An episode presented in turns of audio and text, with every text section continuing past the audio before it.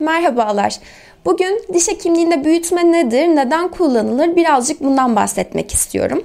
Diş hekimliğinde büyütme yaptığımız işlemi daha yakından değil de daha büyük tüm ayrıntılarına hakim olmamıza yardımcı olan cihazlardır aslında. Bunlara örnek olarak küçük ve orta büyütmeler için kullanılan dental lupları ya da orta ileri derecede büyütmeler sağlayan dental mikroskoplara örnek verebiliriz. Bu yaptığımız işin hassasiyetine ya da istediğimiz sonucun mükemmelliyetine göre farklılık göstermekte. Onun dışında yapılan bir araştırma sadece iştirdiğini değil de işlem yaparken hekimin el hassasiyetinin aslında görme boyutuyla alakalı olduğunu gösteriyor. Bu ne demek? Aslında beynimize ne kadar bilgi verirsek yaptığımız işlemler, vücudumuza hakimiyetimiz o kadar iyi olmakta. Araştırmanın sonucu da şu şekilde oluyor.